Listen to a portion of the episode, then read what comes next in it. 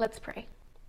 Lord God, we are here before you this morning, standing before you and before your word, and we ask that, that you would speak to us through your scripture this morning, that we would know you shepherding, guiding us, and that our hearts and our minds would be receptive soil, ready to receive the things that you want to speak to us and the things that you want to do in and through us.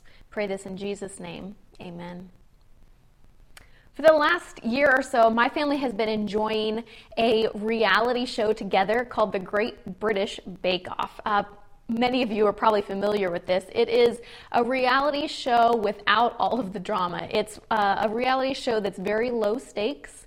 Um, probably the worst thing that can happen on the show is a baker might mix up their salt and their sugar, ruining the, the thing they're working on. Um, people are not super competitive or mean with each other. Um, it's just a nice, feel good show, making everyone who watch it um, feel like we could totally be a baker if only we had the time. And then suddenly, with the, the arrival of COVID 19 and our, uh, our country shutting down, so many of us found that we finally had the extra time on our hands uh, to take up this new hobby of baking, and so many Americans did. For those first several weeks of the, the shutdown, you could not find flour or butter, baking soda on the shelves of grocery stores anywhere because everyone was buying all of the baking supplies they needed uh, to become a great baker. Suddenly, we all had the time to sit around and watch bread rise. And people were posting online tips about how to use a sourdough starter. Uh, we were all experimenting with baking bread. Today's scripture is all about bread and specifically about Jesus' claims to be bread from heaven that brings life. And all of this, this passage that we just read in John chapter 6, happens against the backdrop of the Passover feast. During Passover for Israel, this was a time where they would stop and feast together to remember God delivering them through Moses from the hands of Pharaoh in Egypt. They were delivered from slavery, they were brought through the waters, and they were delivered onto the other side. And as they wandered in the desert on the way to the promised land, God fed them bread from heaven. And so, as, as a people, they would, during the, the, the, time of the Passover feast, they would be reading and recounting these stories in the synagogue and around their tables the story of God's deliverance and his miraculous provision for them. And so, during this season, this time of Passover, where they would eat the Passover lamb, there's, there's one passage that they would have read together, and it came from Joshua chapter 5, and it recounts the final days that they received manna or bread from heaven in the desert. And it was the final days that they received this was right after the first Passover that was celebrated in the promised land. And the very next day, the bread from heaven ceased to arrive. And many believed that there was a great storehouse in heaven that this bread had been supplied from. And on that day, when they had the, the Passover in the promised land, that the storehouse of heaven was closed up. But that one day one greater than Moses, a prophet, a deliverer, a true king, was going to arrive and bring about a second exodus, a second deliverance, and he would provide bread from heaven. That storehouse would be opened up again, and once more the Israelites would be fed in abundance from the hand of God. And now, with all of this in the background and going on in the minds of the Israelite people, Jesus has shown up on the scene and he has miraculously fed over 5,000 people on a hillside. He fed them a miraculous bread to the point that everyone had eaten all they wanted and there was still left over. If bread was being miraculously provided, then did it mean that the storehouse of heaven had been reopened? And if it did, then is this Jesus the Messiah? Was this the one that they had been waiting for?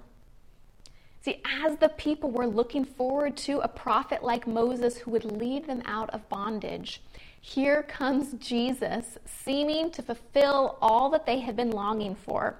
And so, is it any wonder that the people who had witnessed and experienced this miraculous feeding would then seek to make Jesus king by force? And after this happens, after the people have, have been fed to the full, they're trying to make Jesus king by force. Jesus uh, escapes from them across the water. Then we have this, this discourse, this conversation that was happening in the synagogue between uh, some of the Jewish people and Jesus. And here they were having a, a conversation around bread, bread from heaven and Jesus as this bread from heaven, bread that must be eaten to bring eternal life. So the conversation starts because the synagogue crowd is offering Jesus a challenge. They're saying, if you are claiming to be the Messiah, which it really looks like, then what sign, what proof can you provide that you really are this Messiah sent from God? And so, first, Jesus responds to this challenge by, by clarifying something, by clarifying who actually provided the bread in the first place in the wilderness. It wasn't Moses, he says, but in fact, it was God. God is the one who had sent bread from heaven. And then Jesus goes on to claim that God, in fact, had sent him and that in fact he is that bread sent by God. Bread that brings true eternal life, not just temporary life, but bread that has to be consumed, received, taken in in order to bring life. And that this living bread must become a dying bread in order to bring true life to those who eat it. And this proves to be a hard pill to swallow, and many are offended and even horrified at Jesus' claims that, that they must eat of his body and drink of his blood, and many stop following him, his disciples included. So now that we've got a good overview of this, this passage here in chapter 6, we're going to spend the rest of our time looking at the claim that Jesus made to be bread sent from heaven. With the declaration, I am the bread of life, Jesus is setting a table for humanity, and the food that he serves at the table is nothing less than his very life. He had already set a table or a feast on the hillside when the crowds had been miraculously fed bread from heaven. And he acted like a host at a banquet, inviting the crowds, blessing the food, feeding the guests an abundance of food until they couldn't eat anymore. And now he is unveiling an even greater reality a table that he is setting for the world, a banquet that all are invited to, where the bread that's served won't just fill a belly temporarily, but will bring true and everlasting life. This feast or banquet language is found throughout Scripture. The prophets looked forward to the day that God would feed his people in abundance. He would prepare a feast for them and swallow up death forever. He would wipe every tear from every face. The scriptures and the prophets looked forward to a day when the fields would have grain in abundance and God would feed his people plenty so that all are satisfied. And he was pour out his spirit on all people, men and women, young and old. Jesus often spoke also of wedding banquets and feasts in the kingdom of God, where all are invited to join in the celebration and the eating. So it's no wonder that when people are fed miraculously in abundance on the hillside, they begin to think of all of the feasting promises in Scripture that pointed to God's good plans to redeem and restore creation and his people. And now Jesus continues this feasting language as he speaks about himself as the bread of life, bread that has come from heaven to give life. And not just life to the Jews, but Jesus sets a banquet table for the entire world. For those of you who have had any part in planning a, a, banquet of any kind, maybe a wedding or other large group gathering around a meal, you know the nightmare that it is to organize a seating chart.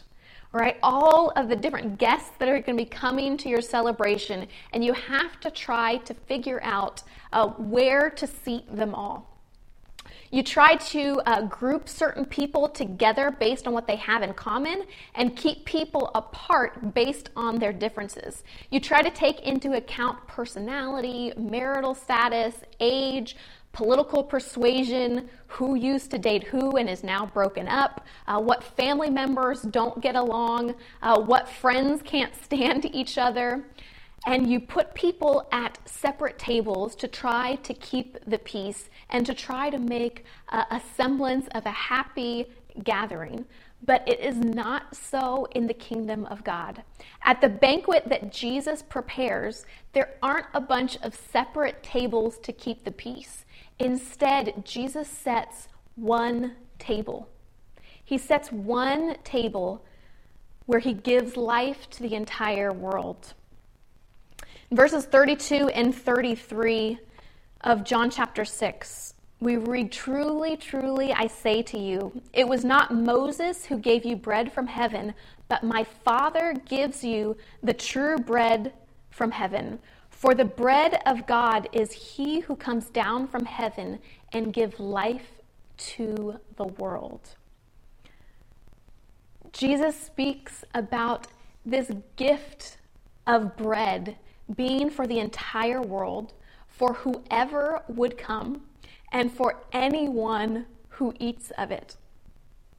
He upended some people's expectations of God sending a Messiah for the Jews, and instead he stresses that he was sent for the world, for the Jew and the Gentile. In this one claim, Jesus has offered radical hospitality open to all at his one table. The Passover meal that the Jewish people were celebrating when Jesus spoke was, was communal. If you didn't have enough people in your household to be able to eat an entire Passover lamb, you were to invite other people to come in and join the banquet with you. They were, were inviting friends and neighbors, extended family members, and scripture made clear that they were also to invite the stranger, the sojourner, the immigrant, and foreigner to be included at the table with them. And Jesus offers this same hospitality at his table, where he is the Passover lamb that is served and feasted on. It's a table that's meant to be open to all all are welcome and included. The stranger and the immigrant are welcomed the same as the native born and the family member. And at this feast, Jesus sets there is unity around one table. There is no table for the Jews and another for the Gentiles, no table for the rich and another for the poor, no table for white and another for black. No Asian table or indigenous table and Latino table. No women's table and men's table. No Republican table and Democrat table. No singles table and married table. No kids table and grown ups table. No progressive table and conservative table. No table for Americans and another for immigrants. No table for Catholics and another for Protestants and another for Orthodox Christians No table for those we like and get along with, and another for those we find irritating or annoying or hard to love. Jesus doesn't set separate tables for us, but by our very inclusion in the body of Christ, we are united together as one. He doesn't accommodate our divisions of the world by race, class, gender, ethnicity, nationality, politics, doctrinal differences, age, physical or mental abilities, or any other division. Instead, he invites us all to sit with him at one table in his kingdom. All of us included together in the universal church. No one has more value or esteem. None has supremacy except Christ Jesus. In her book, Healing Our Broken Humanity, Grace Jisun Kim writes In Asian cultures, eating and sitting around the table is an act of welcome and hospitality. Sitting around the table is a vision of family, friends, and strangers coming together to share life together. The table is an important symbol of life, respect, and welcome. Traditionally in Korea, the table is usually low and round, and people sit on the floor around it. This means there is no need for chairs, so many people can gather around. If friends or strangers drop by, there's always they're always welcome to sit at the table and join in the meal. Furthermore, food is cut up into little pieces so that one can pick all of it up with chopsticks. There's no need for forks or knives to cut up the meat placed on one's plate. The act of cutting up food while cooking also allows for visitors to come in any time to join a meal. This is in contrast to the West, where families often need to know exactly how many people are going to eat in order to prepare the exact number of pieces of steak or chicken per person. Grace continues by writing In my childhood in Korea, we all sat on the floor around the table. We always welcomed neighborhood kids and friends to stop by and eat anytime and there was always room at the table. This is a powerful symbol of hospitality and embrace. The new people that Jesus had in mind are a hospitable, welcoming, open, and generous people. We have responded to Jesus' welcome at the table as we are recipients of Jesus' divine hospitality. We invite people of all nations, languages, cultures, and colors to our table. We offer this hospitality to each other and to the world, sometimes while we ourselves are foreigners or displaced or sojourners.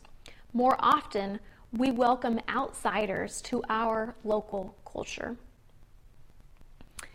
You see, the only logical response to this kind, being on this kind of the receiving end of hospitality from Jesus, is to extend this hospitality to others.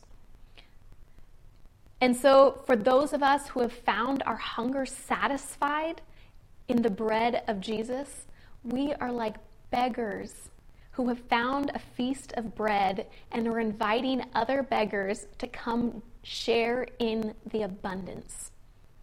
This one table that Jesus sets is open to all. All are made equal. And as 1 Corinthians 12 describes, the parts that are weaker or have been dishonored are given more honor. Some are raised up, and those who have been elevated above others are brought low so that we can all sit at one table. Some of us raised up, others brought low, so that we can sit as equals at the table that Jesus sets. At this banquet that Jesus has prepared, there is one table and there is one meal. At this table, all are offered the same meal the sacrificed body of Jesus. In the ancient world, being invited to a banquet wasn't just a social occasion to be entertained or just an opportunity for your social status to be affirmed or lifted up.